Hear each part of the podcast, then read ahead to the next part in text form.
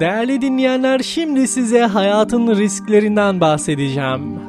Gülmek saftır denme riskini göze almaktır. Ağlamaksa duygusal görünme riskini. Birine yakınlaşmak kendini kaptırma riskini göze almaktır. Sevdiğini söylemek sevileni yitirme riskini. Düşüncelerini söylemekse dokuz köyden kovulma riskini, umutlanmak hayal kırıklığına uğrama riskini göze almaktır. Sevmekse karşılık görememe riskini. Ama riskler alınmalıdır çünkü hayatımızın en büyük riski hiç risk almamaktır. Çünkü yaşamak ölmek riskini göze almaktır. Öyle değil mi değerli dinleyenler? Saf, duygusal, hayal kırıklığı veya buna benzer farklı duygularla iç içe olabiliriz ama bunlar için mutlaka bir risk almak gerekiyor. Hayatı bu şekilde yaşamak gerekiyor. Gülmek için, ağlamak için, birine yakınlaşmak için, sevdiğini söylemek için mutlaka bir risk gerekiyor değil mi? Bazen sevdiğimizi söylediğimizde bile karşılık alamıyor olabiliriz. Ama bu bir risktir ve hayatı da bu şekilde yaşamak gerekir. Çünkü yaşamak ölmek riskini göze almaktır. Bu riski göze aldıysak gerisi zaten boş, gerisi zaten çok önemli değil. O nedenle yaşarken keyif almaya bakmak lazım.